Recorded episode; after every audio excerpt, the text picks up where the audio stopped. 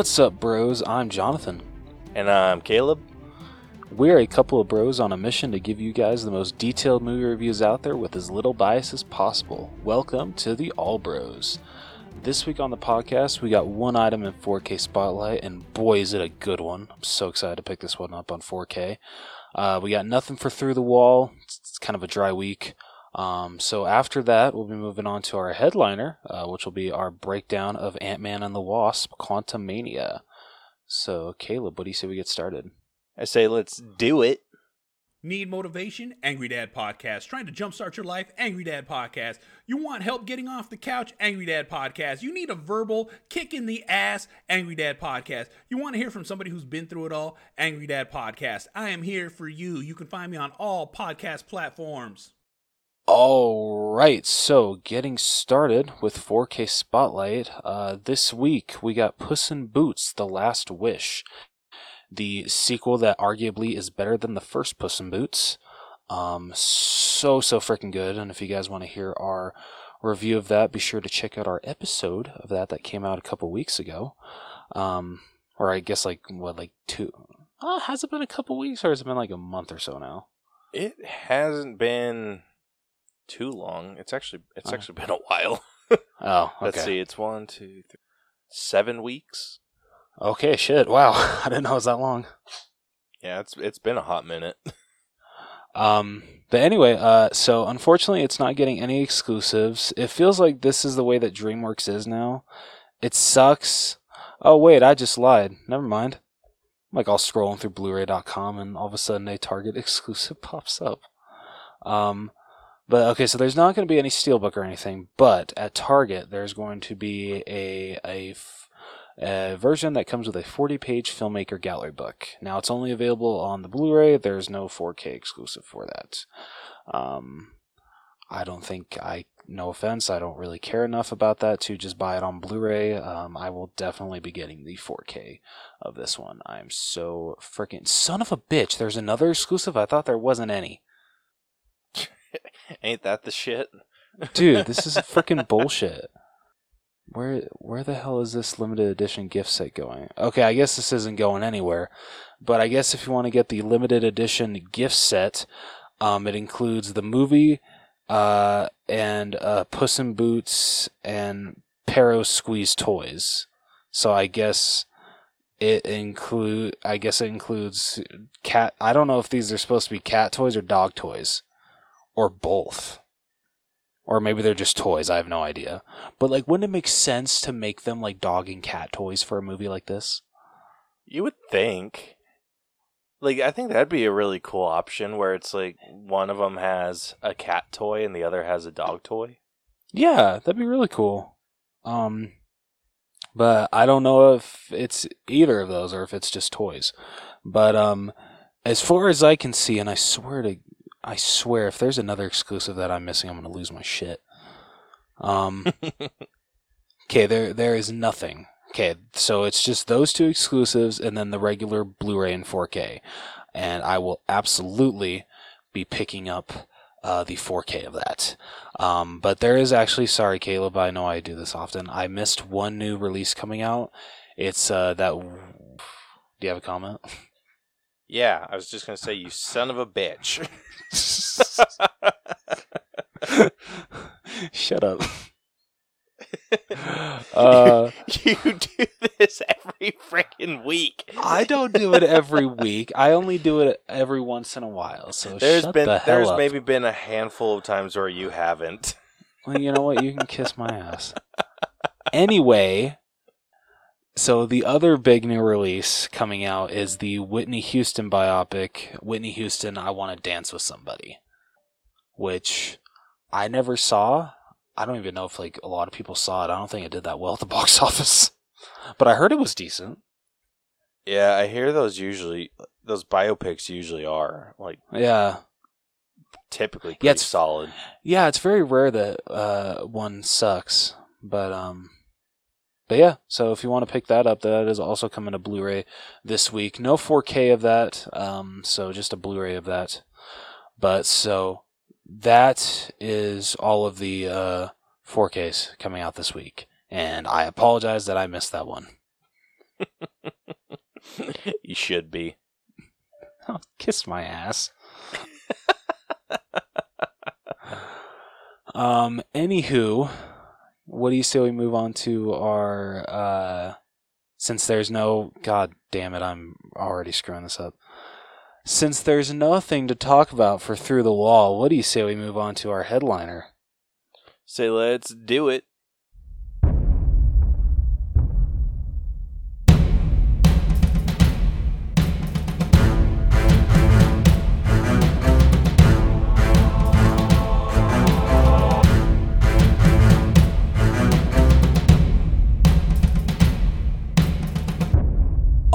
Right, so for this week's headliner, we will be breaking down Ant Man and the Wasp Quantumania.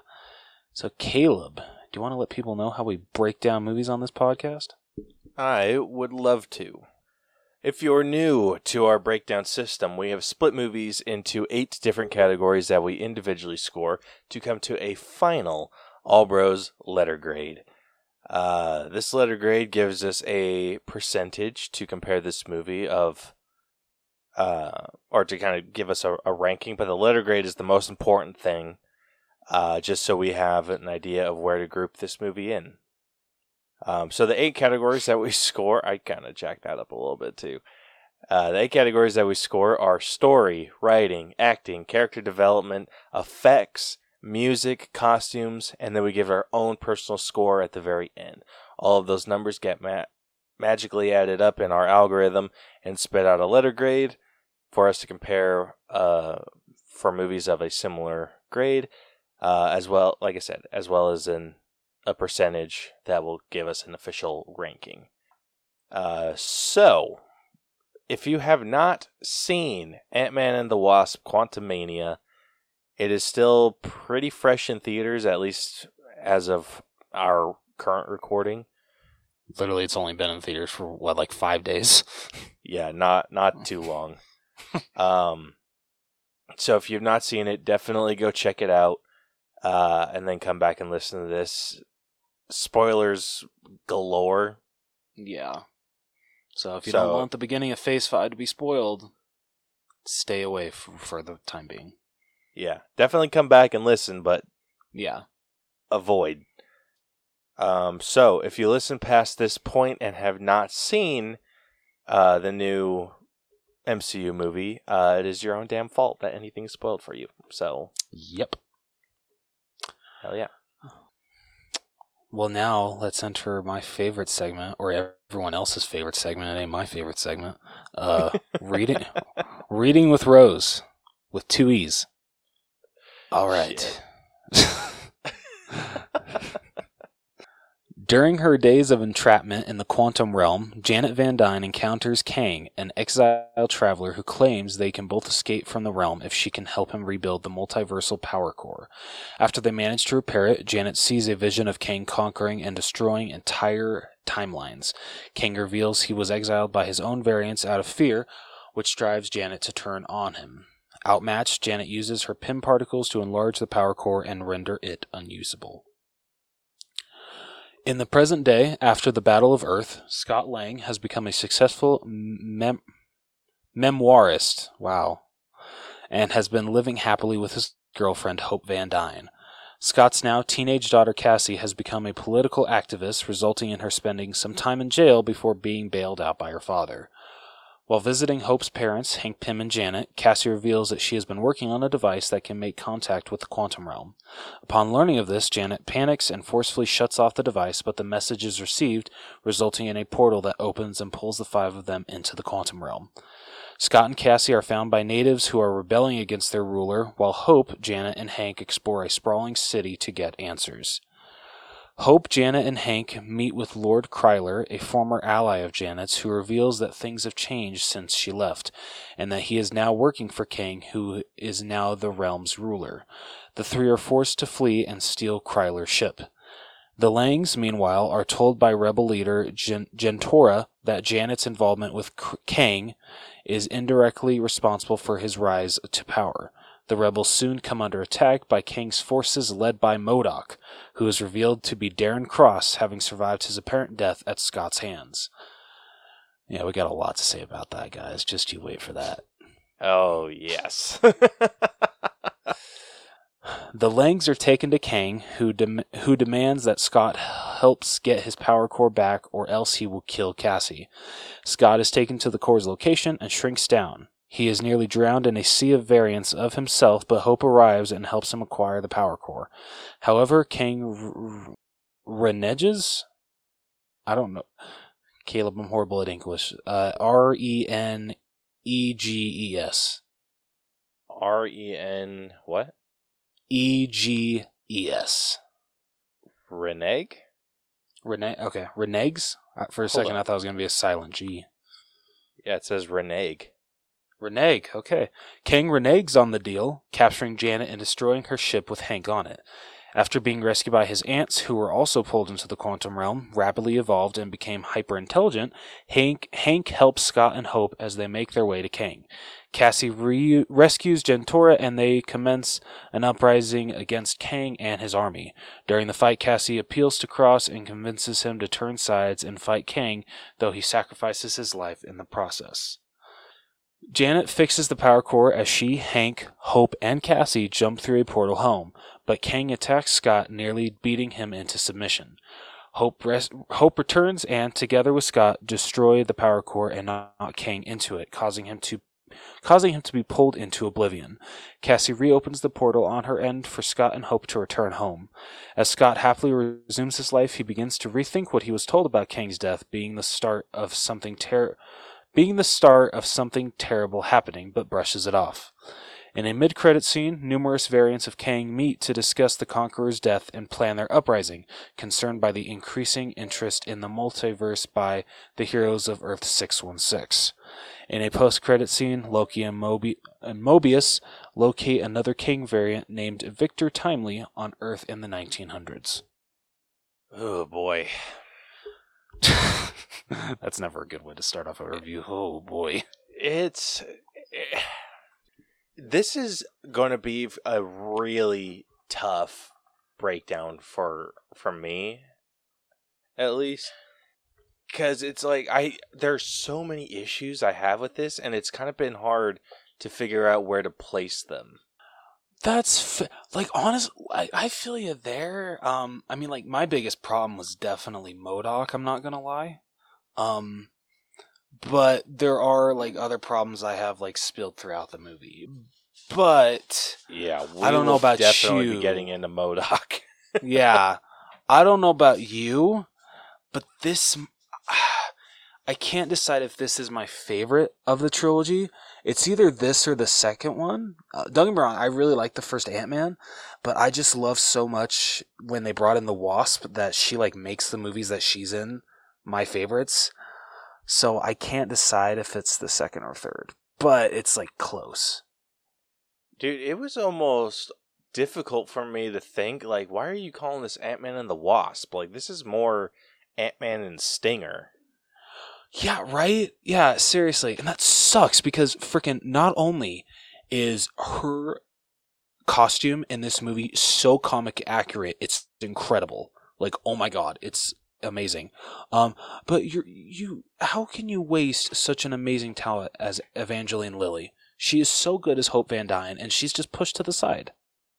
Yeah. It it it was unfortunate for sure. Oh, man. Dude, like just starting off and I think this actually I think it's more of a writing issue. The pacing of this movie felt really off. Um Like, did you feel that they like? Because I don't know about you. Um, like, I kind of wanted to catch up with Scott and the rest of the family a little more before they entered the quant the, the quantum realm.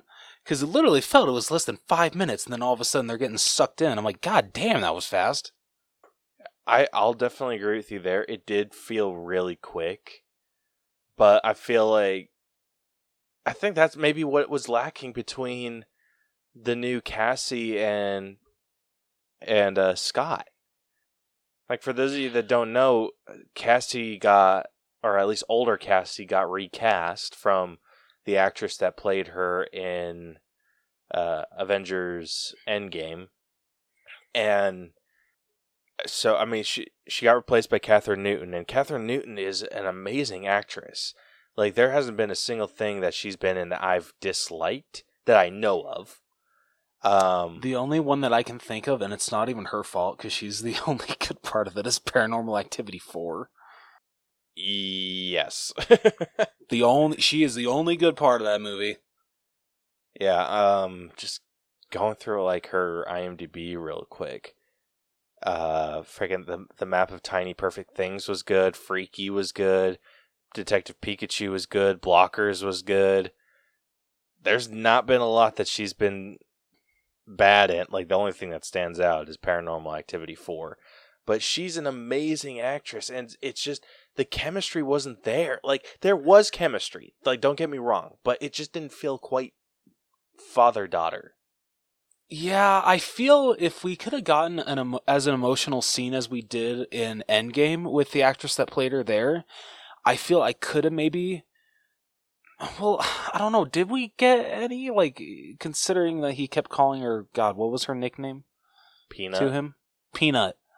Did you feel that there were any like emotional moments, like truly, that were like very emotional between those two compared to let's say the the Avengers Endgame scene when she sees him for the first time in five years? In this movie, no. Yeah. they they had uh, like there was the only moment that stands out where it was just like really intense and like super like hyper protective like that fatherly paternal uh protection mode is when Kang had Cassie caught in like this telepathic grip and he was just like I will murder her and keep her in that loop until you beg me to kill you. like, oh shit. Yeah, that. yeah, And- that, that that was that was insane. Yeah, so I mean Scott's reaction to that and Paul Rudd freaking just sold it. That was like flawless. Um it's just the emotional moments just didn't quite hit super hard, which sucked. It does. I mean, look, don't wrong. I loved her in this movie. She did a great job. Um, but just yeah, the the it didn't feel like the father daughter connection that I wanted. Um, I I feel it's still the strongest in the first two, just because of the young actress that played her. She was absolutely incredible. Um, but honestly, I, I, I just hate like there's nothing against Kathryn Newton. Like you know she up and coming star. I can understand why that they recast her. Like they wanted a big name star to play Cassie, considering that I'm sure Cassie's going to be a very integral part of the MCU movies going forward. But the way that the original actress found out from Endgame that she had been recast, I think was at like uh like a, a like a Disney stock meeting or some shit like that. That when they they were announcing like a whole bunch of things for uh, Phase Five, and they were talking about Ant Man and the Lost Quantumania, and I think they announced Jonathan Ma Well, wait, no, I'm sorry, Jonathan Majors wasn't announced till Salt Lake Comic Con, but they were talking about it, and uh, they mentioned, oh yeah, Kathryn Newton will play uh, Cassie Lang in this one, and I'm sure the girl is just like, uh, the hell, what about me? So I'm just a one off, okay. Dude, they freaking did her dirty. They did, and I feel so bad for her because she did a really good job, but She did it uh, like at least for the small part that we saw her in, like she did really good. yeah, she did good. Like, I, like I'm sorry, And I hate to honestly, like. I think she has a better look than than Kathryn Newton. Like she kind of has like a Paul Rudd look about her face. I Like, think what they were wanting is because, um, I think I read somewhere that they felt that the actress that played her in Endgame for the five-year time jump, time jumping, considering how Cassie was still pretty young, and well, how old was Cassie in Ant Man two? Do you know by chance? I have no idea. Um, she had to be like, like barely like what, like ten or twelve. Maybe So, if we're looking at that, because that takes place literally right before Infinity War, jumping her to five years, that would put her around her like 18, eight, like around like 17, 18, or like maybe early, like almost 20.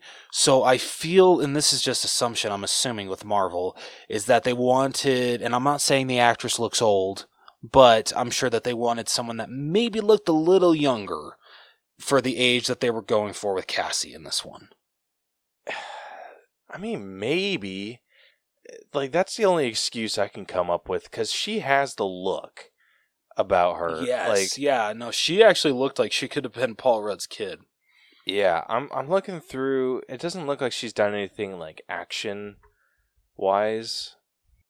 So I mean, maybe like that. Sh- that better have been it. Because like if they hired her or if they like didn't go with her because of, like whatever bullshit reason, like if they just went, oh, she looks a little too old.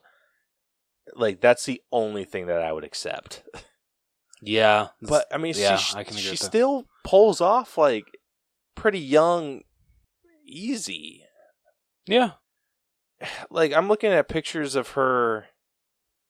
She was at the uh the far from okay, like the Far From Home premiere, and I mean she she does look like older than maybe she did in Endgame, but yeah, I think the only thing that was lacking there was just between them was uh, chemistry, but I think that's more of a writing issue than anything.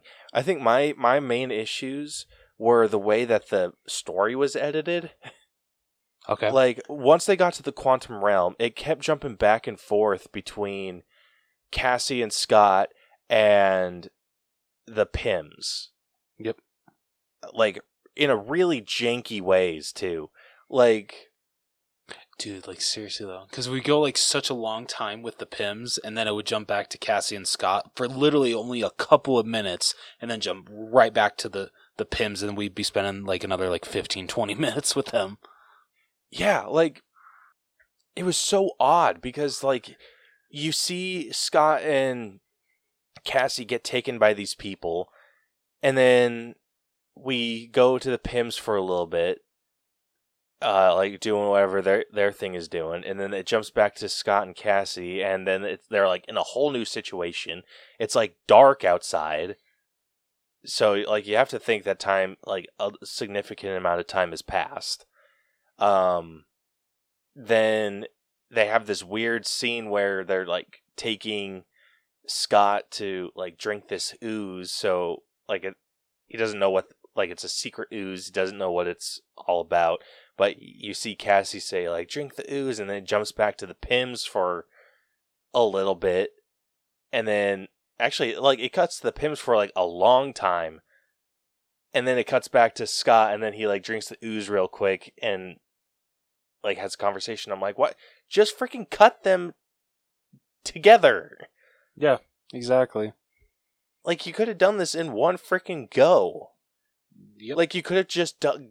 We could have just been with the Pym, or Cassie and Scott get get captured. Go to the Pyms. Get everything done with the Pyms to the point where it's like, okay, now we have a vehicle or now we have a mode of transportation. Let's go. Then they go on their merry way, and then boom, right back to Scott and Cassie doing their thing. Like it's not that freaking hard. no, no, it is not. But no, like you had to do some weird jumps. Like just knock it off. Yeah, dude, sir. and then uh, and then I like my my big issue, like the biggest issue I had with this movie, the stakes were so minimal. Yeah, At least, like, they they were. okay, like, don't get me wrong. Did I think that they were going to beat Kang? Yes. Like, I I had every like assumption that like yeah, Kang is not going to make it through this. There's a multiverse of Kang the Conquerors. They have like they kind of have that figured out. I was kind of disappointed though that he didn't make it out and they killed him because I love this variant so much of him. Yeah, I, it's difficult because because it, it almost like uh, I I don't like I don't know like I I had such mixed feelings about it because it's like okay this this version of Kang super dope, but I feel like it made sense like him being defeated. Um, but my issue lied with the ending. So he's able to, or so what Kang's trying to do is he's trying to transport his entire empire that he has created within the quantum realm back to Earth. Or he's trying to like bring it with him. And then Scott and like everyone like jacks that process up. So he's just trying to take on like it's it gets to the point where he's just trying to take whatever he can. And Cassie and Hank and all of them are able to open a portal back to Earth. They're going to jump through it and then basically just shut it down so Kang can't escape. Um, so what ends up happening is like this portal is up, everyone's jumping through because they think Kang's been defeated, and he comes out of the woodwork trying to jump through the portal because he's just like, at least I'll get back in on on track. Like I'll friggin' figure it out once I get out, but like he's trying to force himself to get get out of the quantum realm, and Scott and him have a big old fight, and it's just I think it just kind of cheapened that whole line, the like, oh, I don't have to win, you just have to lose deal. Because it's yeah. like it's it's like, but you both didn't lose, Scott. Like this is this is how I thought the ending was going to go. I thought it was going to be Scott and Kang just duking it out, and then Wasp was going to come in last second, and they were going to kick Kang's ass together, like defeat him whatever however you wanted to defeat him, but it was going to cost the portal being closed. Yeah, I and honestly, I feel that would have been a very good character moment for for both Scott and Hope. Like her, Hope truly showing that she loves Scott. Yeah, I mean she ex- did, Oh, but it would have made even it would have made it even more impactful. dude, freaking exactly. Like, and this is like where this is like something that I probably would have addressed because you got to think like that would have been him sacrificing even more time with Cassie to bring on this uh to to pull this win in. And like just kind of sacrificing his own personal what de- wants and desires for the world or for the universe at large. And I think if you wanted to kind of go the quote unquote cheap route, I think you could have had Cassie and Hope jump back through the portal and have them all been stuck together in the quantum realm and then have uh, Hank and um, Janet working on trying to figure out how to get them out of the quantum realm. I don't think because it was so cheap because it's like Hank and or not Hank Scott and uh, Hope they like they've defeat Kang like suck him into this machine or whatever and b- basically kill him and then they are just sit- standing at the top of this ruined tower and staring off into the quantum realm while people are cheering because Kang's been defeated. And I started feeling like really heavy because I'm like, oh my gosh, they're they're stuck there. Like it's kind of a, a really seldom defeat, and then it's like, boo, portal opens, they jump back through, everything's fine with the world, and I'm like, this Yeah. is bullshit. There's no stakes, god damn it. yeah, that's that's exactly what my problem was. Dude, I'll bet you I wonder if that was the original plan, but maybe Marvel's just like, yeah, I don't know if we're going to be able to make an Ant-Man 4. Um so uh if uh, you could make this to be like a happy ending, that'd be great. Dude, I would have told them to go kick turds. Dude, uh, yeah, like I comic too, books 'cause- don't have happy endings all the time. Yes. No, they do not. Like, and you proved, like, it's like Marvel, you're stepping on your own foot. Like, Mhm. You have proven that happy endings don't have to happen. Are you kidding me? Do you think freaking Infinity War ended happy? That was a Dude, see- massive box office success. That is still probably the most like sh- the most shocked I've ever left the cinema, and it probably always will be. Oh yeah, because not I don't think any of us thought that Thanos was actually going to win. Uh, I I'll tell you, I didn't. Yeah, same here. I, or at least I didn't expect him to get all of the stones in Infinity War. I thought it was going to be he gets a certain amount in Infinity War, and then in Avengers Four he got the rest. I did not expect him to get all of them in in one go. Yeah, and you think Endgame ended happy? That ending was so bittersweet. Yeah, Like there, you have proven you do not need a happy ending. This movie did not need a happy ending. No, I I would have been I would have been fine if it ended with Scott and Hope being stuck in the quantum realm. It would have been a very good character moment for both. Yeah, exactly. Like I would have personally preferred if they did something like cuz I mean obviously like you I don't think you'd want to take Scott away from Cassie again, but you don't have to reunite them like like in person. I think you could have done like she had the quantum satellite di- situation that she had set up. You Mhm. you could have just had it so they could communicate with each other via you go. hologram or whatever There you go. and like kind of had a similar ending where maybe they're like celebrating her birthday and it's just Scott in hologram form or whatever like you could have done something else. They ruined the stakes of their own movie and I'm just like I felt so cheated when I left Yeah, or when I saw that. I was just like they could have ended this so much better. Yeah. What's funny is like when they were doing that, uh, like once Hope came back through and you know, uh, did her thing and the portal closed. Like in the back of my mind, I'm just like, they're gonna find a way to open back up. I, I just know it. I know they're not gonna end it like this. I I had such high hopes that they weren't going to. Oh, same here. No, I didn't want it to open either. I was so worried. I was just like the way that they shot that scene where it like you could kind of see what's happening behind them.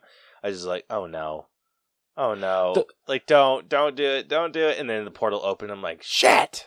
the f- the fact that like also irritates me is they went through so much to get the portal open while they were in the quantum realm and the fact that how much you know Janet said of how she hates connecting with the quantum realm you know it's it's just a disaster waiting to happen the fact that they were able to just open it back up so quickly and then close it again without any repercussions whatsoever Bullshit.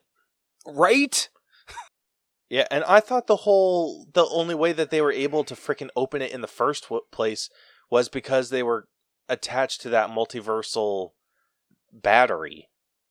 yeah that's what I thought too And I was like, okay, so that's destroyed. So like that's it's like they set up all these these pieces for it to be like, oh yeah, they're stuck in the quantum realm now. yeah Frick, they went against the their hell own not. logic it I was sorely disappointed with with that. Like Yeah. so freaking disappointed. And yeah. Um I guess I'll save it for I'll save what I have to say next about like with writing. Um My question is where, what category? Because I, uh, I, I don't know if like we want to work it in story. What category do we want to talk about MODOK in? That, that's ex- that's exactly what I was thinking. I think it's I think my issues with him were writing.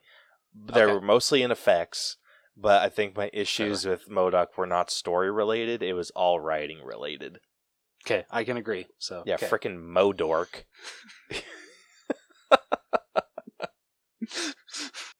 oh my god.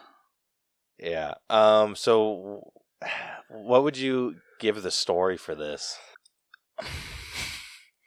Um, I was telling Caleb this. Like, I walked out of this movie like s- way more uh like ha- like I actually walked out of this movie like saying I had a good time, unlike Thor: Love and Thunder, and it was because of the story.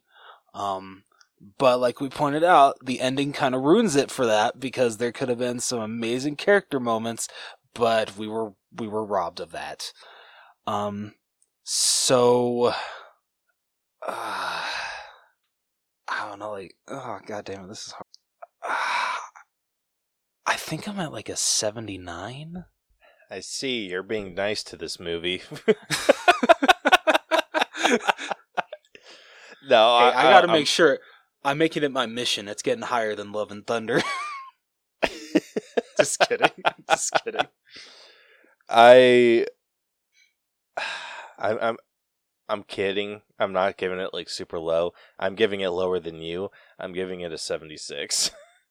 That's completely fair, dude. I completely get it. yeah, I think they just jacked up too much with the story, trying to, like, trying to force in this happy ending with us. It's just, it, it was unnecessary. Yeah. like movie comic book movies at, or at least freaking anthologies or anthology might not be the right word this this saga of movies where we know that there's are multiple movies within this phase and ultimately leading to the ultimate big bad every movie does not have to have a happy ending Yes. Thank you. it just doesn't if it if you can make it a happy ending without it being like sh- shoehorned in like go for it but it doesn't have to end that way every single time like especially Like- if you have plans for ant-man down the line like which speaking of we didn't we don't even know if ant-man's coming back like we know kang is Yeah, that's. Tr- Dude, they better bring Paul. Ru- I okay.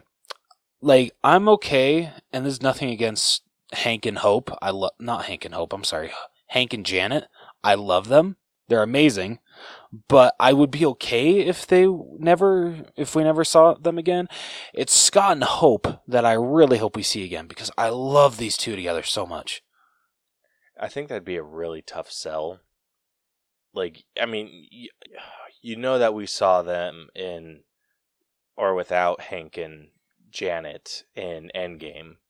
Yes. Um, so I mean, that's not really an issue there. It's just seeing them in any capacity outside of like a, the family unit would kind of be tough, especially Nah, with how tight knit everyone seems to be.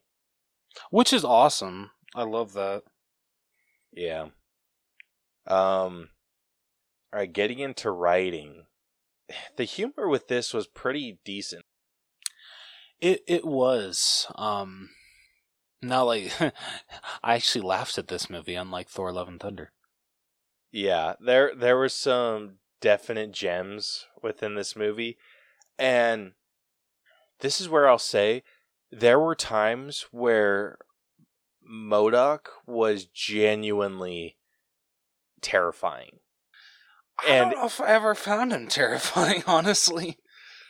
There was like one time where he's like facing I think it's like when he's going up against Hank in the ship and he's like kind of comes out of nowhere and has his like the saws coming out and like kind of getting pissed off or going towards Cassie and like wanting to attack like when he first appears. Like he it's kind of scary but they fre- they cheapen the shit out of him because of the jokes that they made Dude, like like they didn't get a single serious moment out of him No, dude, and even like the freaking like whole as he's like dying, the whole like I always considered you a brother, Scott. I'm just like this is total bullshit. I guess you're I get you're going for a joke, but this isn't funny. They shared Yeah. how many scenes together? Yeah it's freaking stupid God, I hate that this character was done so dirt. Not MODOK himself. I mean, MODOK was done very dirty in this movie, but the character of um, shit. What was Yellow Jacket's name? Darren Darren. It sucks that his character is done so dirty in this movie because I love him as the villain in the first Ant Man. He is so freaking good. So the fact that he's just turned into the butt of the joke in this whole freaking movie pisses me off. I Yeah. get that he's I, I get that he's not the same Darren, but still. dude i it's just they didn't give us any time with him as like a badass No. it's just uh-uh. every time that he was on screen it turned into a joke eventually like Yeah. his first introduction like when he comes like pounding through all these buildings and taking out the weaponry like that was pretty sick with his but he's like wearing his mask and it's not until he takes it off that everyone's just like then he turns into a freaking joke. I don't know about it, your screening, but that was probably when he first they first unveiled it, the hardest joke that hit in this whole movie, and it's not even supposed to be that funny, but people were freaking dying the first time his helmet came up for how he looked. Yeah, it was. we we will be discussing that look. in- like in it's it effects, took a but- minute to get used to because I was telling Caleb uh, that like in the trailers, at least to me, it made it look like it was his face projected on a screen. I didn't know that it was straight up his whole pig head. I mean, at least with that, you know, like they actually got like it actually like more so looks like MODOK that way, but still, it's so freaking bad. Oh, good lord! Yeah, uh just and the whole freaking like joke of like uh Darren just don't be a dick and like how they uh turn that into uh I'm not going to die being a dick and that's how he uh is avenged or just it's so freaking stupid. okay. I will say that bit was freaking hilarious to me. When Cassie first said it or when I- he so- like kept saying it. No, so okay, when he died and was like announcing, "I'm not gonna die," di-" like yeah, that was freaking dumb. But when him and Cassie were fighting, and she, she she's just like, just like, don't be a dick, dude. Yeah, th- that was And- funny. And he's Yeah. like, but but look at me, I, I'm I'm such a dick. I freaking lost it. Like that was really good. Like, Okay, really yeah, well I'll done. give you that. That And that then- was funny. And then she, like her line where she's just like, "It's never too late to stop being a dick." Like that was hilarious. Like loved that. It. She's not wrong. yeah. Um. But yeah, that's where the joke should have ended. yeah, like, oh god, I just can't get over the whole like one of his final words is just like, "I always considered you a brother, Scott," and the way that like Scott looks, he's just like, and I think he looks at Hope too. And they're just like, "Yeah, yeah, yeah, sa- same here." Yeah, I think. I think what got got me was everyone's reaction to him. Like, Yeah, being super like like Scott's and Hank's made sense. And like Hope's did too, but it, I think they just tried to play it off as a joke too yeah. too It's like- quick.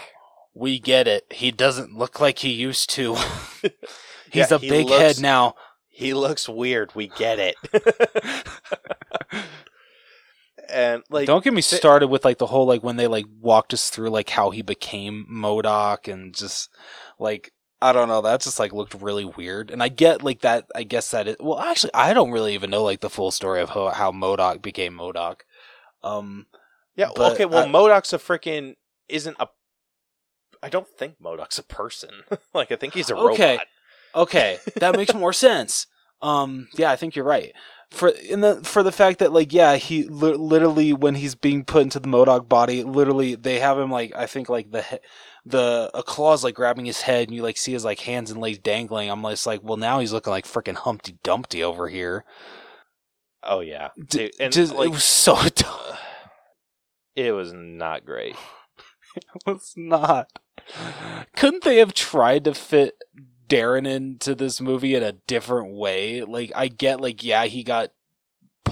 He like uh, he got freaking obliter- obliterated before he got sent into the quantum realm, but couldn't there have been a better way to bring his character back than saying that he's MODOK now?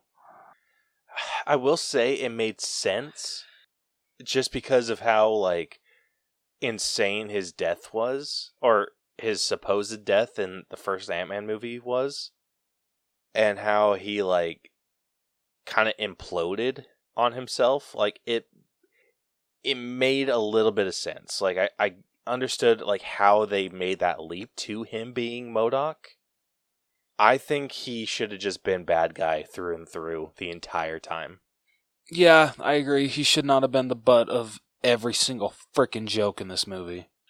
Yeah. Um so I was wrong. MODOK in comics is a human. But it's more um it's more in line with what we got uh, as his origin in the Avengers game. See, I lo- that is one of the few things that I feel that game did right was doing the origin story of MODOK. Because oh my god, it's so freaking good, Yeah, and he looked so good. And then we get this with MODOK. yeah. I mean, Because in that one, he's actually wrong, intimidating. Very very true. I i would have preferred something if they would have gone along the the lines of that version of MODOK than as accurately as they they pulled off this one. Yeah, i mean but script wise he wasn't bad. Like he was just the butt of the joke too often for it to stay funny. Yeah. like i think he, i think they should should have just kept him solely as a bad guy and should have kept I- the mask on. Yeah. No, or not even, not even necessarily that. Like, I think it would have. I don't know how I would have pulled off MODOK. He's a hard character to do. He is. I would have. Okay. Freaking doing what they did with like smooth faced Darren, I would not have done at all. I would have like dismorphed his face a lot more than they did. And it would have made complete sense for how, like you said, he imploded before he was sent into the quantum realm. Yeah. Like I would have made uh, what was jacked up about Yellow Jacket. Like his helmet was open when he was defeated, right? I think so. Or at I least at like least one- partially like broken. Yeah. Okay. I, I'm just I'm just looking at like a a gif of what it looked like. And yeah, his his mask was was pretty like jacked up. Like it was it was busted open. So yeah, it would it would have made complete sense that his face would have been jacked up after he entered the quantum realm. Yeah, like maybe I wouldn't have done like a full busted up, All right.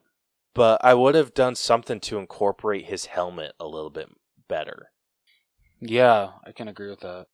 When was the last time you watched the first Ant Man? I'm curious. It's been a hot minute. Me too. I need to go back. I meant to do it before I saw Quantumania, but I just never got around to it. Yeah. Like okay, so here's here's what I would have done. I would have kept the overall look of the mask, but like to like Modocify him, I would have like taken off the like the obviously the white or the yellow paneling on his face. So I would have just like squared that off and then like just kind of cut the rest of his face out just so like it looks like the helmet's still like stuck to his head. And then had like um oh shit. Like you've seen the guardians 3 trailers like the high evolutionary like Oh, you yeah. know how he, how it looks like his skin is like stretched over Yes. the mask or his helmet or whatever the hell he his face is i i would have done something like that where it was like his skin was just kind of like fused to the helmet like around and then just kind of done some like weird morphing with his his face kind of give him more like neanderthal looking um features Yeah, so Um, that, that would have made that would made total sense. Yeah, maybe like jacked up his mouth a little bit. I think MODOK's just a hard character to pull off. This is MODOK as a character. I am really interested in seeing the concept art for. Yes. So I mean, they they could have done. I feel like they could have done MODOK a little bit better. Oh yeah. and definitely. honestly, I think they should have gone the route of the Marvel's Avengers. yeah. Like they, that, like they almost did exactly what I, th- what I've said. Like his head is still like kind of has um, boils on it, or just like growths on it. His head is just like super disfigured and stretched out. He has Neanderthal looking eyebrows, like teeny nose, big ass mouth. Like I think that's the route they should have gone. And then I would have kept the whole moda or the yellow jacket suit. Yeah, someone, because I looked up uh, MODOK in Quantumania, and one of the first things that popped up, someone with a picture of how he looks in the movie.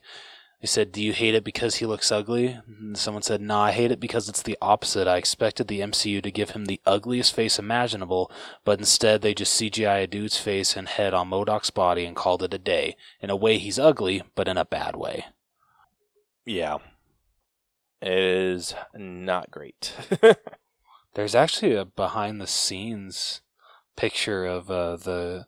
It's literally so. It looks like this was the original plan all along, is to have just the um, Darren's head blown up because like this uh, behind the scenes um, like full body sculpt that they made is exactly how we got in the movie. yeah, I, I was just looking at that picture too. they could have done it better. Oh yeah, easily. Yep, they could have So easily easy. done it better. Man, I, I really hope that there's that they had other ideas that they like. I'm gonna be pissed if they had other ideas that were better. Yeah, dude. Right. but yeah, I, I would have done something else to his face. Yeah, I agree. Dude, I think what was throwing me off too, that doesn't even look like the actor that played him. Yeah, it doesn't. Like I get like it's a blown up like really close up, but still it doesn't look like him that much. And I know it is him cuz he's credited in the credits. No, he's not. He's uncredited. I thought he was. No, in the credits it shows MODOK, the guy that played him. If you watch like if you watch the credits, it says MODOK and then the guy that played Darren in the first movie. Are you sure? I swear. Because I'm look at, on the IMDb. It says that he, Corey Stoll was uncredited. Well, yeah, but like in like I guess like they didn't want to until like the actual movie came out, but like actually like for the actual end credits for MODOK, uh, his name is actually credited. It actually Okay. says that he played MODOK.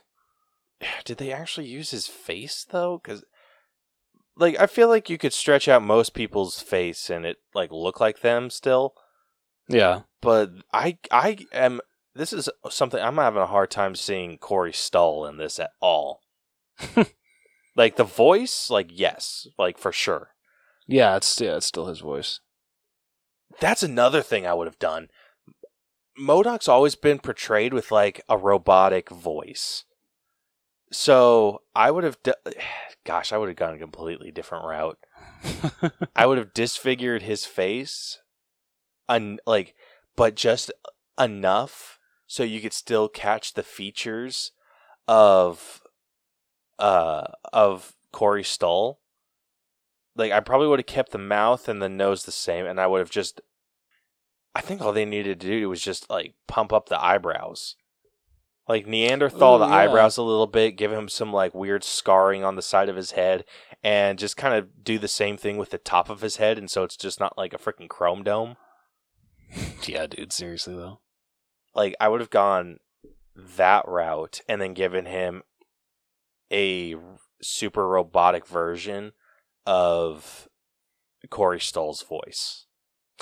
Yeah, I can get behind that. Anyway, uh, getting back into writing, like because we covered like all of our effects issues. um, Holy shit. dialogue. This is actually probably one of the better written uh, of the Ant Man stories. Oh, dude, especially. I mean, of course, it's how you know Jonathan Majors delivered it, but the writing, all of his dialogue was just so intimidating. So I feel like kind of philosophical, philosophical. Um, just oh my god, the writing for him was so intimidating, and I loved it. Dude, I absolutely agree. I loved that he was trying to still connect with Janet Yes, and being like, we never talked about what you saw. And he was trying to explain his point of view, like, like it almost like the way that they ended it and like led into that end credit scene with the the Council of Kang, where it seemed like, oh, maybe Kang was right. no, that, that's a good point. like just kind of one of those deals and i hope that they kind of dive into that more and more where it's like oh we made a mistake Yeah, And like I I think that'd be a really interesting ending for like the multiverse saga. Oh yeah, totally. like if Kang has to like take over again or if the the man who lived like comes back. Like I think that'd be r- a really interesting story. Um but yeah, Kang was really well written.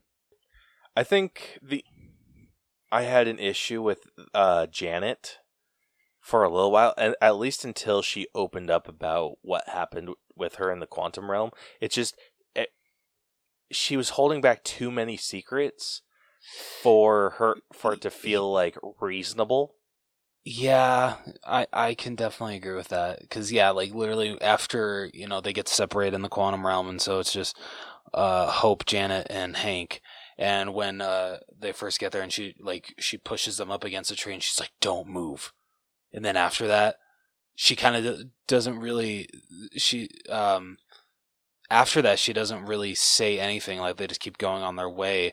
But it's just like I don't know. Maybe after like getting like almost scanned by something, I'd want to know the truth, mother, about the quantum the quantum realm.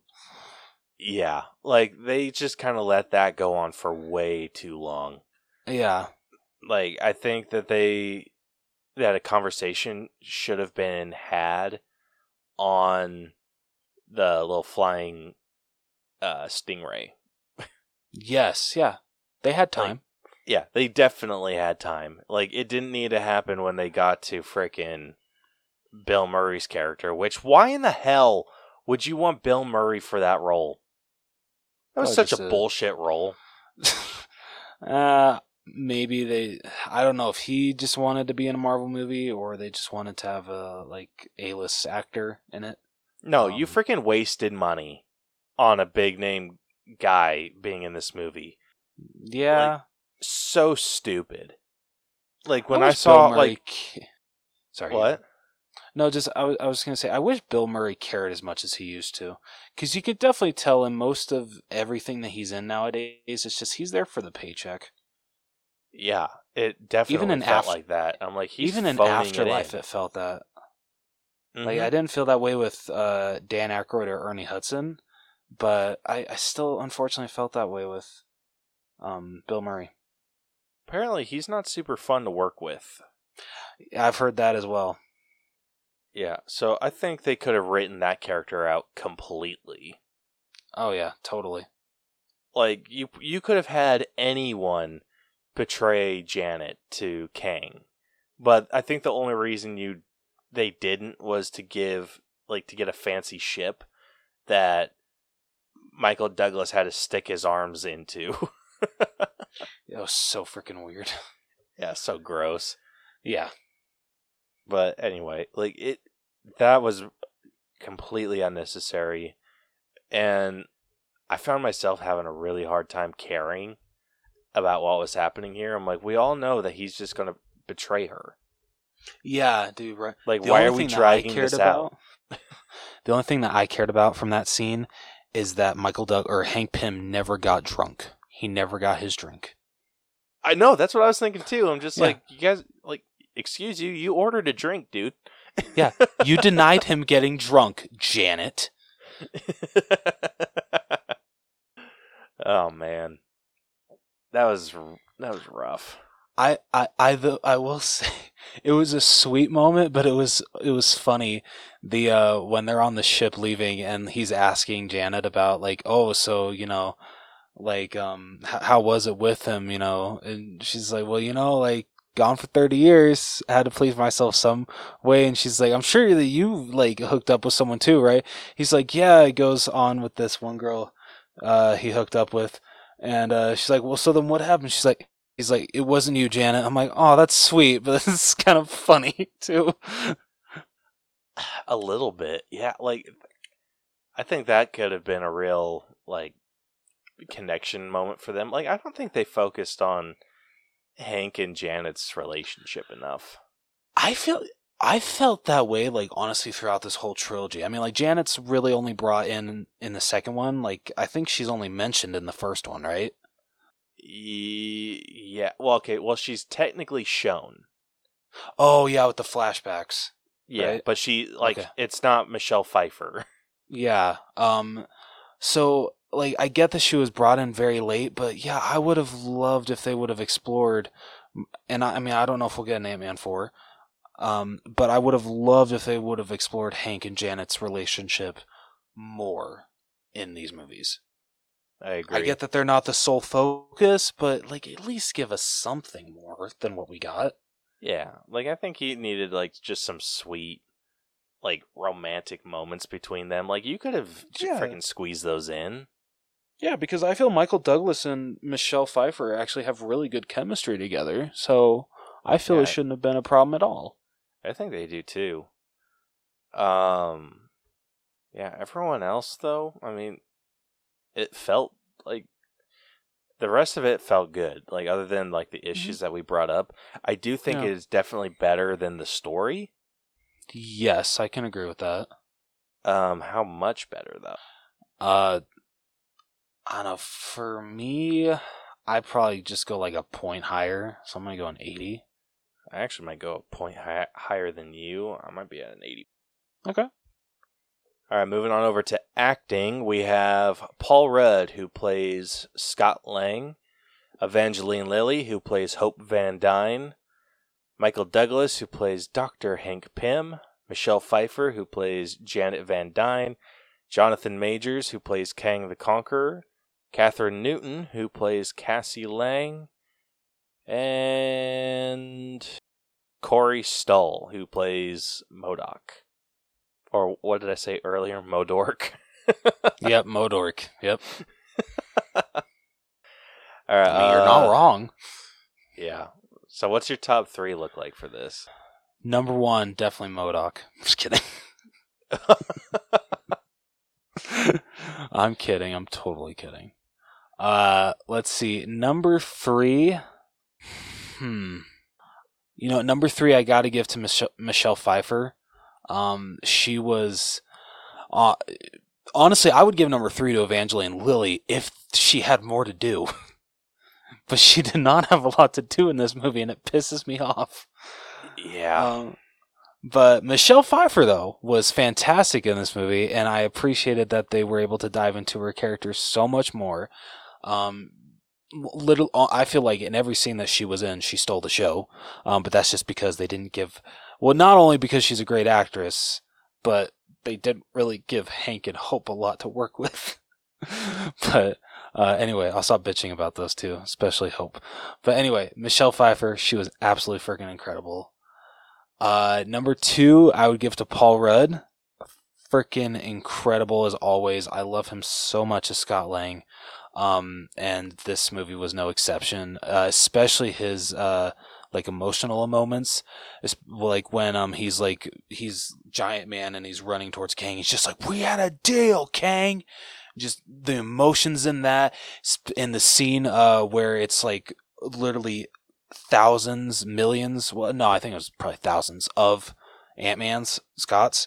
Um, and the fact that like uh, the whole line, like, oh, we finally have like we actually agree on a purpose, and it's to spend more time with Cassie, and that's how they're able to work together.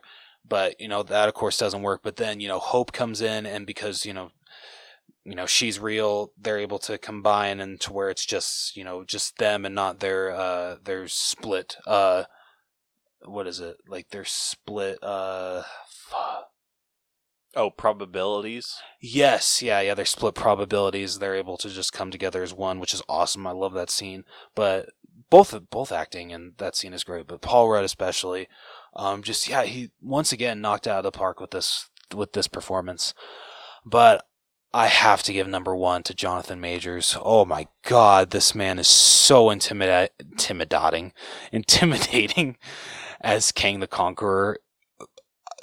I gotta watch more movies with Jonathan Majors because I feel I'm just barely discovering this guy, and he is incredible. Um, he is such a presence every single time he's on screen. The way that he delivers some a lot of his lines in monotone, but I feel that's what makes it work so perfectly. And that's just what makes Kang so intimidating. And I hate that this version of him died because I love him so much. Um, and uh, and don't get like because I don't really know a lot about Kang the Conqueror. Uh, like uh, I literally know nothing.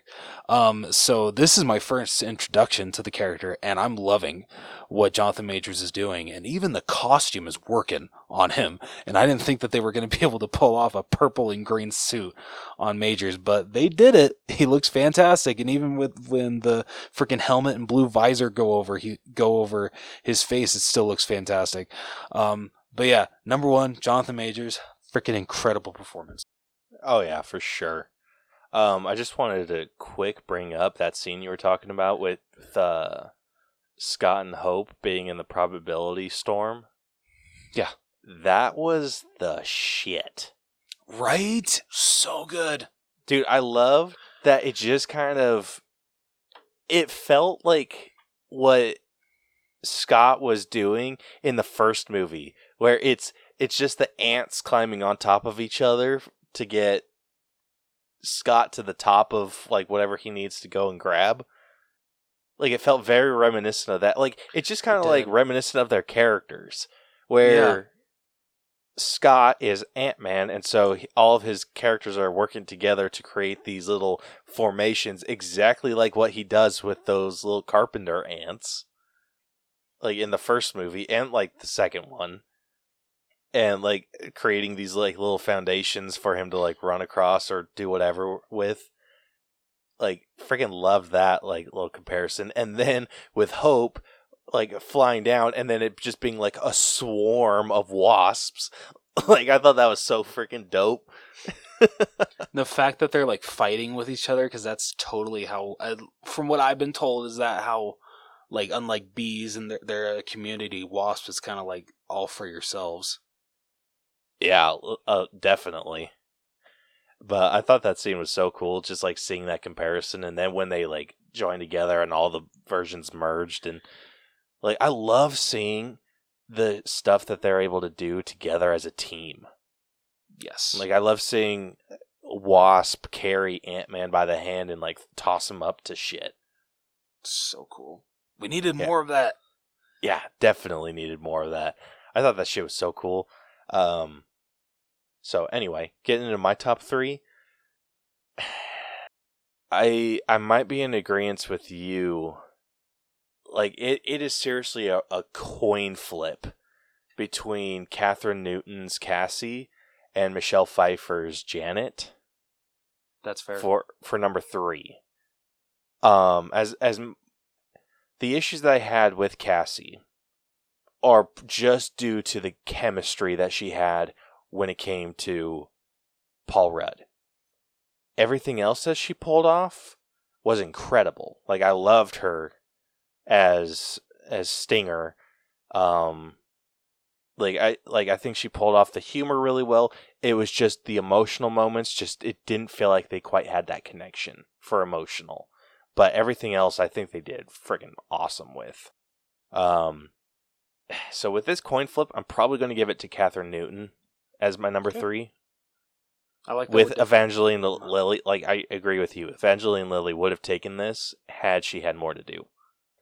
Uh, my number two, um, I'm also going to agree with you, Paul Rudd. And this isn't anything against Paul Rudd. It's just that Jonathan Majors knocked this out of the park. right. Oh, He, it, he stole every scene that he was in. He was so intimidating just in stature, the way that he spoke. Like he has such a, a commanding presence in in the scenes. It, it's nuts. Um, I remember like when Age of Ultron first came out. I'm just like, yeah, you know what? I want James Spader to narrate my life. I think I might change that to Jonathan Majors. I love his voice so much. Yeah, he has a really good voice, an intimidating one too. Yeah. So I I'm I'm happy that this isn't the end of Kang and that we're going to get more. Yeah. Same. Yeah. So that's what my top 3 looks like. Um overall, what are you giving the acting score? Uh, I feel is the highest for me so far. Um, yeah, I really don't have a lot of problems with the cast. Um, well, except for, well, no, because it's not even his fault. It was it was the way that he was written. The uh, freaking who played MODOK again? Uh, Corey Stoll. Yeah, Corey Stoll. I don't even blame him. It's the way that he was written. What he was given, he actually did a decent job with. Um, but I definitely agree with you with Kathryn Newton. Like, if it weren't for like not having the chemistry there with her and Paul Rudd, definitely would would have would have been uh, uh, higher for me with uh, where I would rank her. But overall, she she did an amazing job. Michael Douglas, incredible, incredible as always with what he was given. Just Evangeline Lilly, like I said, Michelle Pfeiffer, just everyone did such a great job. Um, so acting, um, I'm gonna go an 86.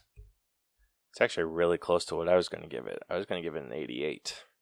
Oh, okay, cool.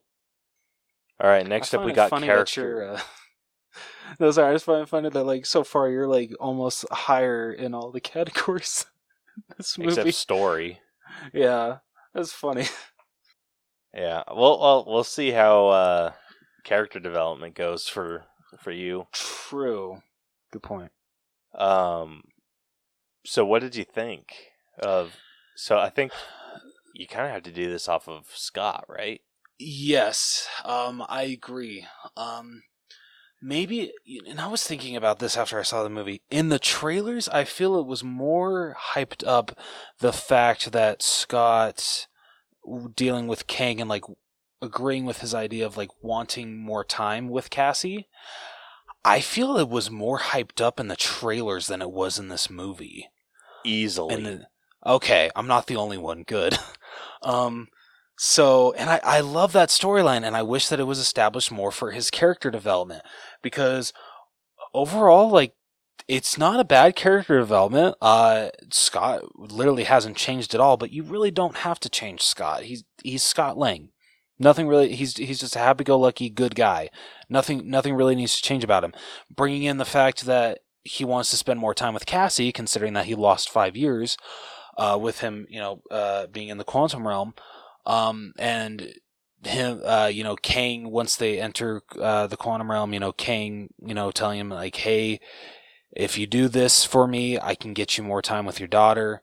I wish that that would have been established or more dived into, but for what we got, I guess it was it, it was a decent character arc. Uh, I mean, not only with what he is going through with Cassie, but you also get you know his relationship with Hope.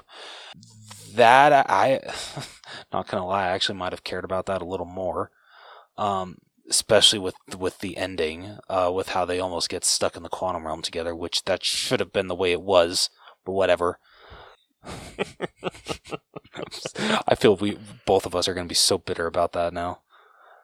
Um, but it like it has it. He had his moments. Don't get me wrong. Scott had his his moments in this movie, but overall, I have seen better character developments in other Marvel movies by characters, and I feel that just it's Scott is a lot harder of a character to have like huge character growth with just because he's just a simple guy and so when you think about where can we take him with character development or character growth really it's only like you can either take him two directions either uh, with Cassie or with Hope. You have to like uh, do storylines with those two characters or just one. So I feel he's a little harder to do. So I guess I can kind of excuse that a little bit, but not by much. What, what are your thoughts? No, I, I, you pretty much covered it all. All my issues Okay. too. Oh, sorry. Um, he, no, it, it's it's hard to. He's a hard character to do. Like he kind of has like that Captain America syndrome where you kind of know the choices he's going to make. so true. Um, I mean, Cassie's whole issue with him in the beginning was that he has the ability to do all this stuff and to make change, but just doesn't. And again, like you never see him take that active approach to making any change. Like he everything that he it's everything he does is like reactionary. And I'm not saying that Captain America had that issue. I think Captain America had it, it like it was just very consistent. Like it, the the relation that I give the between the two is um, consistency between them. Where That's fair. Captain America is pretty much the same, and it can be said like the same thing about Ant Man. They're very much the same throughout. Um, they do make some changes uh, and some growth here and there, but I mean overall, I think at their core, they're the, they are the same person. Um, I do think that he he was challenged a little bit in taking a more active role in setting up like this basically revolution against Kang and having to lead these people. I mean, Cassie kind of f- forced his hand with that, but he was able to like fight alongside people and and everything and like ultimately make that change. So I mean, the arc wasn't itself wasn't bad. So I mean, what what are you sitting at with development? Just because it wasn't like great, but like they did the best that they could with the with a character like Scott. Um, uh, God damn it, I don't like. I can't decide. Like I'm either between putting it the same score as my writing, or like a little below story. You know, I I hate to do this. I think I'm gonna go seventy eight. I was going to go slightly higher than actually I might go the same score as my like writing, so I'm going to go an 81. Okay. Damn, I'm being brutal on this movie. I don't mean to be. I No, had a good time it- with I this mean, one. it, it, it it's it's hard, dude. It's so freaking hard. Um this probably isn't going to be difficult at all for us. The effects. Um, there were definitely well, not only MODOK, but because I feel like we have definitely covered our thoughts on the effects for MODOK. oh yeah. Um, MODOK look I mean if you take out the face like if you ignore that the mask looks cool. He flew around super Yeah. cool. Like everything about him was really cool. It's just once he took the mask off, you're just like, what just like- shit? uh, um, but considering that you know this is the movie that we've spent the most time in the quantum realm, uh, there are many scenes that I'm just like, yeah, I can totally tell you are standing behind a green screen or a blue screen, whatever. Um, Very much it- so. It's it's very easy, especially a lot of the uh the group shot. I think like there were like a lot of ones where it was Hope, Janet, and uh Hank. That I was like, yeah, I'm not even like being fooled right now. You you are a freaking. I think it was uh the biggest scene for me was uh when they uh when Janet like goes to that like group and like uh like cuts off that one guy's arm. Oh yeah, that's how like that they greet like, each other. That looked like Right. Right, Duke. All right, that's a way to put it. I love that. Um, yeah. Oh my god, that was so bad. I'm just like, it feels like y'all aren't even trying with that. This movie had a two hundred dollar budget, and that's all that we get for that scene. Yeah, dude, what the shit was that about? Uh, I, I mean- okay, I will say this: minus that scene, a lot of the the rest of the scenes look decent. yeah, I agree. Like even um, It's just I they dropped the ball on that one. I will say, I will say, like even like the CGI for um when they would uh press their, and I, I want your opinion about this. Um, like the whole like now that like they can just press the the freaking like turning into Iron Man now. They can just press uh like the centerpiece on their chest and like their suit comes on. Dude, I hate that. I didn't mind it, and I thought like the effects for that actually looked pretty good. I'll Uh, say, like that- it did. It looked really good. I just, I miss, I miss them putting their suits on, like normal people. Like I, I, yeah, I liked feeling like, like the mask was like almost an inconvenience.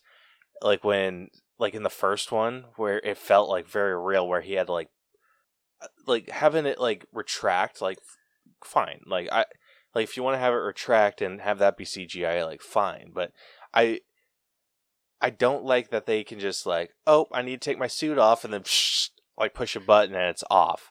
I'm just like, Yeah. I, I wish that they would have like show issues with them like putting the suit on. Yeah, the fact that the mask like comes back now to where it looks like a hoodie is like it kind of. I, I think it's like freaking hilarious. I actually really dig that. I, I never liked how, like, with Iron Man, when he would remove his helmet, that it would just, like, completely disappear. No, it's right. no. I like it too. I, I just think it's fun, funny that like t- whenever I see them on screen, I'm just like, hey, it kind of looks like a hoodie because you know that that's your mask. Yeah. I don't know. Um, I will say this: they jumped back and forth between wearing a mask and not wearing a mask way too much for me, yeah, dude, straight up. dude. It's I'm like, just like, pick a side. yeah, I'm like, just pick one, keep it on or take it off. Uh, like honestly, it was to the point for when uh, Kang destroyed uh, Ant Man's helmet. I'm like, okay, thank God he w- is just stuck to one choice now. yeah. Um, I don't know about you, but I, I picked up, or a scene that really stood out to me in a bad way, is when Cassie first shrunk. Did you notice how janky that looked? I did not actually.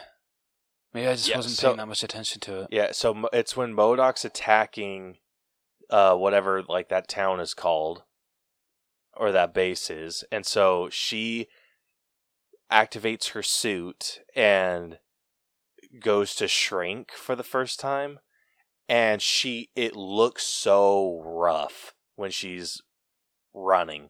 Like it almost looked like choppy. Like and I was just like what in the actual shit was that? okay, I'm gonna have to go back and watch that. I believe you. I'm sure that that's exactly how it looked. I'm sure it looked very janky. Um, Yeah. I'm gonna have to go back and watch that. Yeah, it. it was, it was very Um, rough. yeah. Other than that, though, the uh I mean, the rest of the effects looked really freaking good. Yeah, like a lot of the quantum realm, um, and I don't want to say quantum realm people, quantum realm beings. Yeah, Uh, those actually looked really good. Freaking, of course, when freaking uh, Hank pointed out that the one lo- looked like a broccoli, that was freaking. yeah. I Um, mean, I I loved Hank's perspective because it's like he's someone that's studying or been studying the quantum realm, and he's like he knows nothing about it, so it's like seeing it like gives him a freaking nerd boner. Like Yeah, I loved that shit. Yeah, I loved like the way that he talked about the quantum realm, and Michael Douglas is just a gem. Like he sold He that so well. I was just like, I could hear Hank talk about the quantum realm for like ever. Right? Ah, so so good. Um, jeez, I'm I'm trying to think of any like nothing else stood out. Kang looked really good. I loved the mask. Or Yeah, that the- they made that look so freaking good. Like I was so afraid of that. Um, because I mean, like seeing now, like looking at like how Kang looks in the comics, I'm like, you know what? That could have gone really bad, but they pulled it off very, very. Oh yeah, super freaking well. Uh, damn. Other, like I said, other than like the super green screen looking interaction with Janet, or like the the Pyms, the little the janky moment with Cassie, and maybe the face with MODOK, or definitely the face with MODOK. Yeah. Like it, it all looked incredible. Yeah. Like when the final fight, dude, was insane. yeah, dude, that was awesome. That was done very well. Yeah, I love I love when um we kind of get these nods towards the other Avengers and shit that they they've done like with um uh, with Scott grabbing that that disc and using it as a shield. Yeah, I'm just Like like, I freaking love that. And it, like I love that they gave us some shit to see that was like stuff we almost never seen before. Like when when Janet comes like flying by, shrinks down or uh Scott shrinks down, she grabs Scott and just chucks him and then like mid flight he turns into a giant like and just cannonballs the freaking shield like knocking it like knocking it Yeah. out i'm just like that, that was awesome. that was dope That was a great Ant Man and the Wasp working together scene. yeah they need more of that They do. You oh, I, dude, I forgot to bring this up in writing. I loved when uh, Cassie and Scott hug each other when they're both giant, and freaking they throw in like the like they bring it back to like Civil War when she's just like, "Oh, I'm like super hungry now." He's just like, "Yeah, right. You're into you you want some citrus, right? It's kind of it's kind of crazy that that, that that's what you crave." I was like, "Yeah, I, I like the callback to Civil War. That's awesome." Yeah, I freaking love it. So, I mean, effects wise, I mean, the issues I had were like minimal. Yeah, Where where are you sitting? I think I'll I'll sit at an eighty. Damn, I I'm going to be a, lo- a lot nicer to this. I'm sitting at like an 86. Damn man, what is wrong with me? I I don't know, dude. Like you're, you're being a freaking hater. Yeah, I am, but I really liked this movie. That's the thing.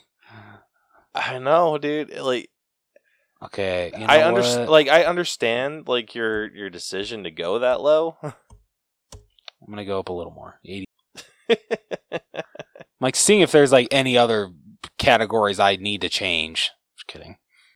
uh, No, I think all right. Next up, we got costumes, or not costumes, music. Unfortunately, this was average. It's MCU average. you know what sucks is like it seems like the trailer, the mu- the movies. God damn it! Wow, sorry. The music in the trailers is like better than what's in the actual movie because I don't know about you, but in the first trailer for this movie, they used Yellow Brick Road by Elton John, and the way that they used it was so freaking cool, so good. I'm just like, why couldn't you have done that with the mu- the music in the actual damn movie? Yep. Exactly, dude. Exactly my issue. I was waiting for Yellow Brick Road the entire freaking time, and I'm so bummed that we didn't get it. Yeah, because that's not only such a great song, but they made it work so well for this movie that I'm just like, you couldn't have made it work well for not only the trailer but also the movie. Yeah. I would have found a way to make it work with the movie. Yeah, same here. But shit. Like it again is MCU average and unfortunately I think that's a 7. Yeah, I agree. All right, costumes though? Whew. Dude, I'm s- like I'm at a nine, but I could be talked up. Ooh. This mm. The only reason I'm not at a 10 is because they could have done better with MODOK. Fair. Like yeah, that's that's fair. Cassie's suit looked really freaking good. Wasp's new outfit was as comic Oh accurate my- as you can possibly get. Dude, right? Like, oh my god, it's so good. Yeah, and then like despite my feelings about the helmet and it being like automatic on and off, like eh, whatever. Like the suits are freaking killer. Yeah. Like I said, Kang's costume, mm, chef's kiss. Oh yeah. And then if we're getting into like the character design for every all the quantum realm creatures, like so good. Yeah. My look- only look issue was really good as freaking. MODOK, and I think MODOK was enough to bring it down. yeah. I, I can definitely agree with that. Yeah, so definitely sitting at a nine there. All right, last up, we got our own personal score for this. Uh, so Rose, you want to take this one first? I would love to. Are you just very interested to see what I actually like give this? Since I am so interested to hear what you're going to give this. Because you have not been nice to this movie. I have not. Which, uh, like, I promise you, I loved this movie so much more than Thor: Love and Thunder. I like almost hated Thor: Love and Thunder, but I really enjoyed this one. Um, like I said, this might be my favorite out of the Ant Man trilogy. Um, but yeah, like, like don't me wrong, you got some questionable CGI, um, and there might be some problems with the story, but overall. I feel it's a very good Ant Man and the Wasp movie. I had a really good time with it. Uh, the characters are so so good, minus MODOK.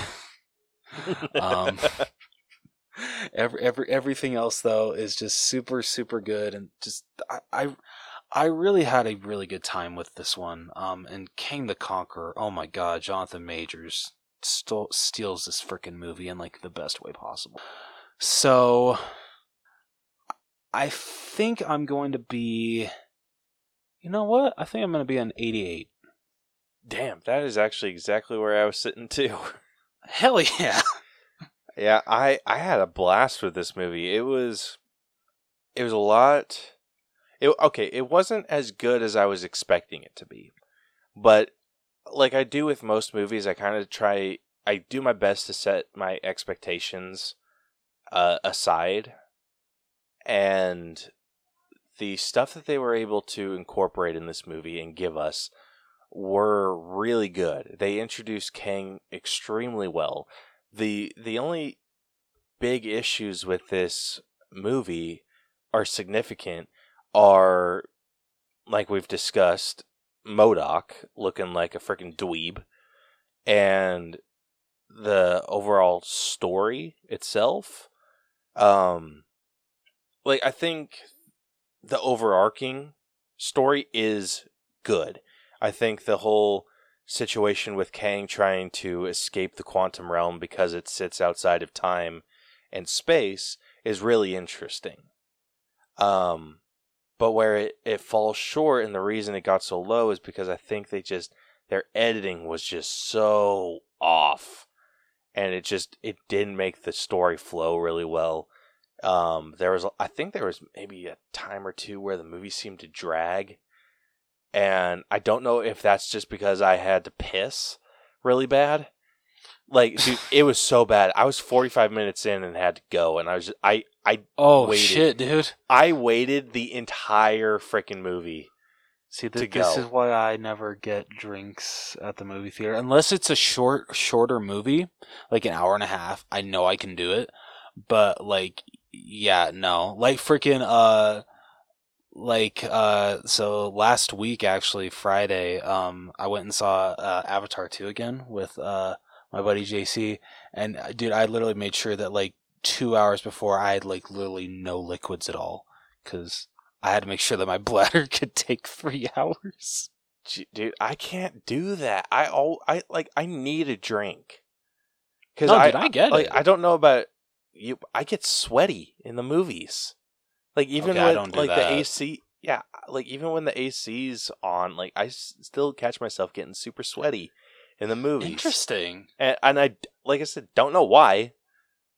But it's so interesting yeah, so it's like I need a drink, but I didn't realize how. I thought this movie was a lot shorter than it was.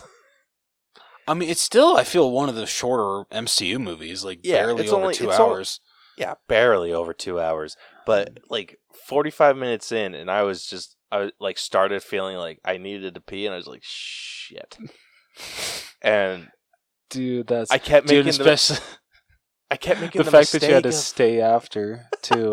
I know, that's what was killing me. Scenes. Just like son of a bitch. I know. I was just like, okay, I know there's two. Like shit, shit, shit. And so Once you saw when the Kang will return, you're just like, cool, I'm out. yeah.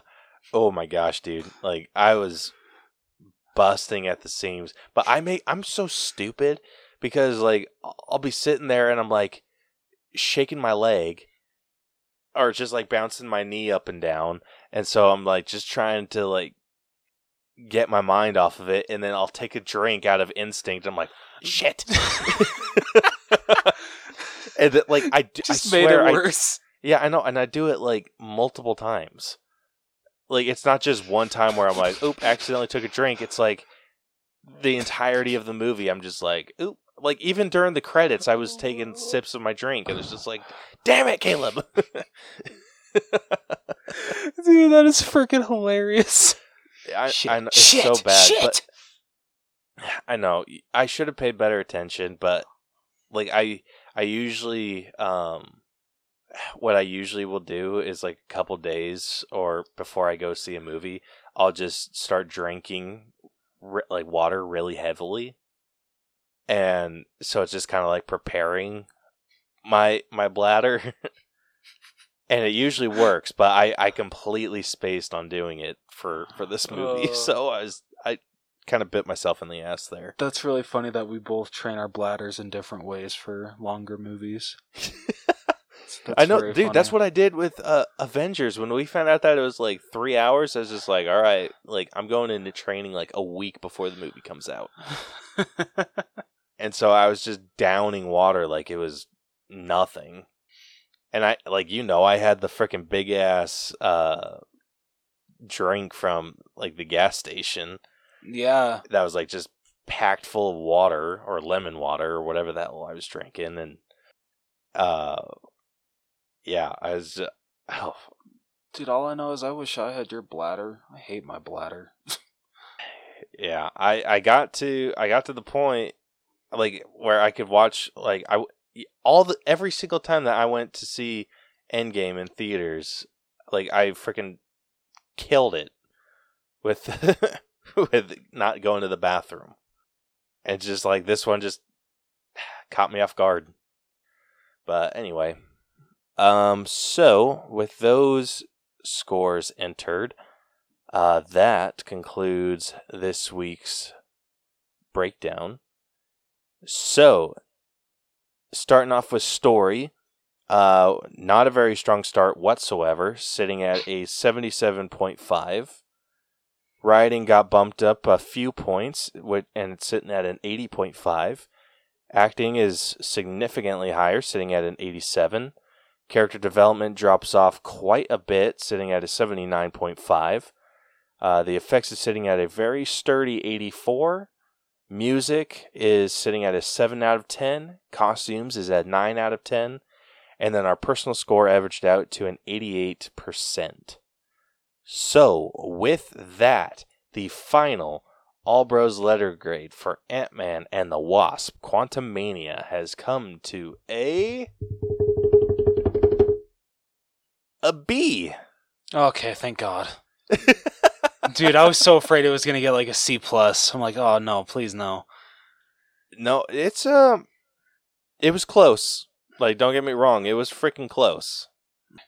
Um, so it is sitting at an eighty three point three one percent. Uh, now my question is though, is it higher than Thor: Love and Thunder? Oh yeah.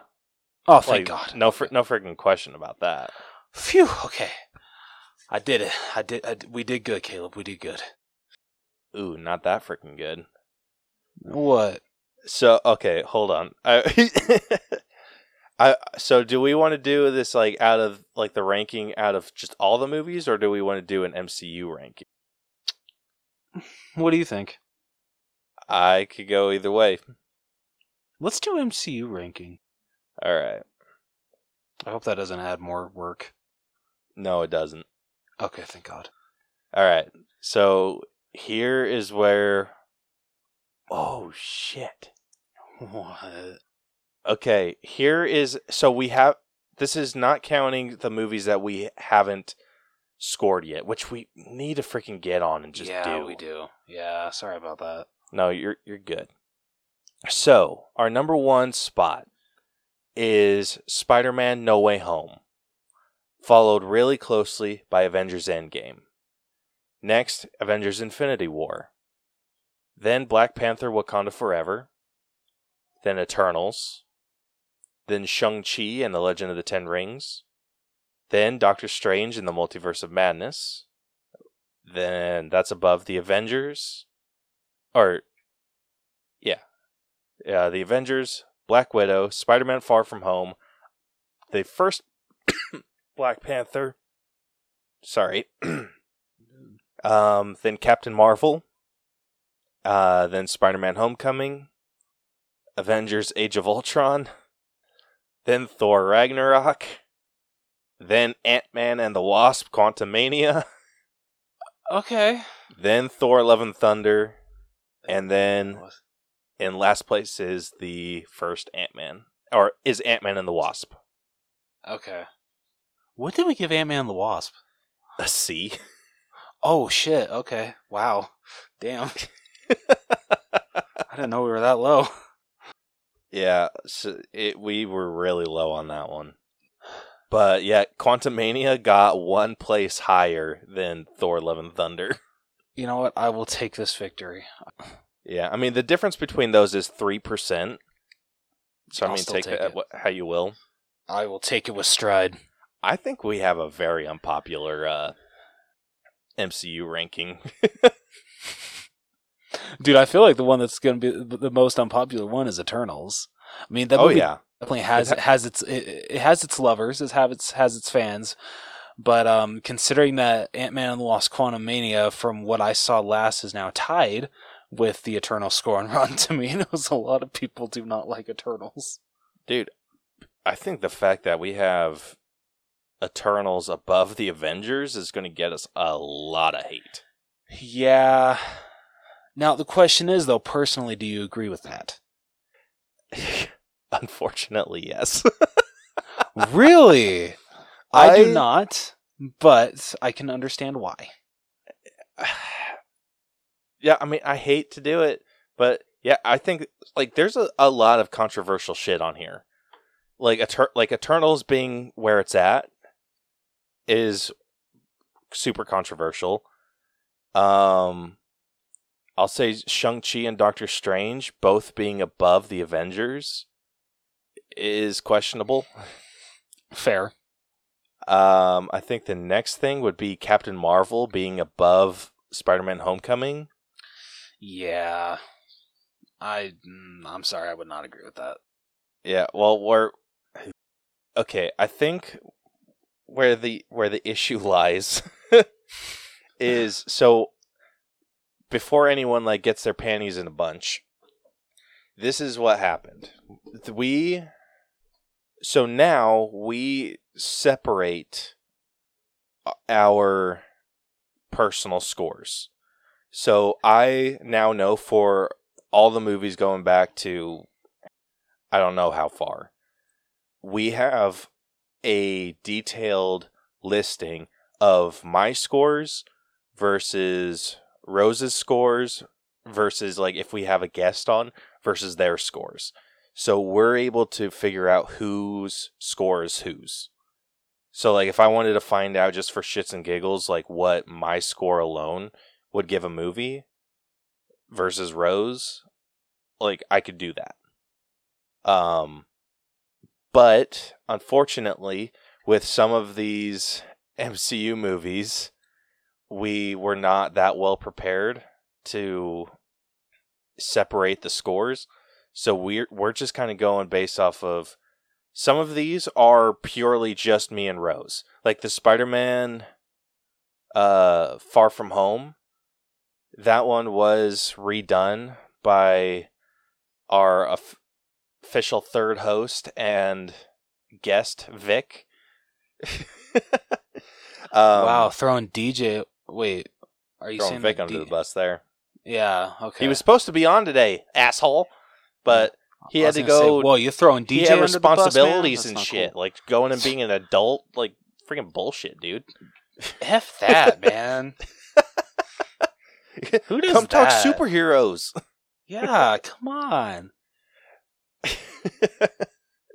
um so anyway we we had this uh a lot of the movies that we did prior to incorporating this system we had not done yet. So we had to go through come up with all these. So we had random people scores thrown in here. Um there were some like uh spider-man far from home where dj and vic they rescored it. Uh, we do have that updated score on our official ranking um, and we have it separated from our original ranking, but we're using our original ranking for Far From Home on this list. Um, unfortunately, with some of the older movies like The Avengers, Thor Ragnarok, uh, I think Homecoming, we didn't have our system incorporated yet, so some of those have other people's scores attached to them. Um, so I mean that's just kind of the luck of the draw with us. So yeah. So if you dislike our rank, should we go back and like fix those? I think we well, might have actually, to. I I don't necessarily disagree with these either. Okay, maybe like costumes. I would disagree. We gave costumes an eight For which movie again? I'm sorry. for Avengers. What? I think That's all. I think that's because I had an issue with Captain America. Whatever. Like Uh, maybe I can actually get away with the hate then. Fair. Anyway, so that's that's why our MCU rankings is just kind of weird. We'll fix it eventually so we have like an official ranking. Um, but that's just what it is right now. So anyway, getting back to like our official rating platform system. Um so Ant Man and the Wasp is sitting at an 83.31. That puts it below Bill and Ted Face the Music, which is at an 83.32. It is Mhm. below Toy Story 4, which is at an 83.42, Does that one hurt? a little bit. Uh, it's below Child's Play 2019, which is at an 83.43. Hmm. Um, it is below the suit or James Gunn's The Suicide Squad, which is at an 83.5. And then finally, it is below Lady and the Tramp 2019, which is at an 83.51. Going the opposite direction, it puts it above Shazam, which is at an 83.25. Um, it's above Violent Night, which is at an 83.18. Okay. Um, then moving into B minus territory, it is above The Greatest Showman, which is at an 82.93. Um, it's above the remake of Mulan, which is at an 82.62. And then finally, it is above The Hunt, which is at an 82.47. Okay. Um, but like I said, The Greatest Showman, Mulan, and The Hunt are all B minus movies. We just like to do five above, five below. Yeah. Five below, because you know it's an actual store. that might be the worst joke I think I've ever made. that I was up there. Anyway, Uh, moving on from uh, Caleb, Caleb Jonathan's uh, or Rose's. God damn it, I'm really screwing this up. Rose's a terrible comedy. Uh, Caleb, do you have anything else you want to add? Ant Man and the Wasp: Quantumania. uh, that I do not. Okay, well, I would say that that concludes this episode. If you like what you heard and you want to hear more, uh, be sure to follow and subscribe to us wherever you listen to podcasts. We are on Apple Podcasts, Google Podcasts, Stitcher, iHeartRadio, Spotify, literally anywhere you listen to, especially where you're listening to right now, we are on there. Um, you can also catch all of our episodes on YouTube if that is your preferred listening platform. You can follow us on social media um, or email us uh, where you can DM, DM oh my god, DM us with uh, an episode idea that you have, or if you want to join us, um, that would be awesome. We would love to have you. Um, those are as followed. We got Facebook, facebook.com forward slash the Allbros, Twitter, Instagram, and TikTok at the Allbros, and email is the Allbros channel at gmail.com. If you want to check out our website, you can do so at tinyurl.com forward slash the Allbros, or you can check out our merch store, um, which is teepublic.com forward slash user forward slash the Allbros channel. Uh, next week on the podcast, we'll be breaking down uh, the Jim Parsons uh, movie that just, I think, came out this past holiday season. Spoiler alert, um, which I'm so excited uh, to check out. It's another LGBTQ uh, rom com, so I'm so freaking excited for it. Well, I don't even know if it's rom com. Like, I don't know how funny it is, or if it's just like really sad. Um, that is an excellent question. I It looks we'll like it's find just really sad. Okay, so it's definitely not going to be like Bros. Um, Probably not. um, but nevertheless, I'm very excited to check this one out. Um, so you can be sure to look forward to that next week. But until then, this has been the All Bros podcast. I am Jonathan, And I'm Caleb. and we will see you guys next week. Deuces. Damn it! I've been trying to work on a Carl Wheezer voice, and it's not going so well. I felt I was doing well so far, but apparently not. God damn it! Just a whole Jimmy's mom. How was that? That wasn't bad. Okay, I'm working on it. I'm I'm gonna make it as good as Herbert. Either that, I'm working on making that one as good as hopefully Herbert, or uh, remember Kyle's cousin Kyle Oh, in uh, yeah. South Park. Yeah, I'm like really working on that one. The the I'm back. So yeah, that's definitely one that I want to nail. Cause yeah, God, that kid is so freaking annoying, but I love his voice. Dude, do it. okay.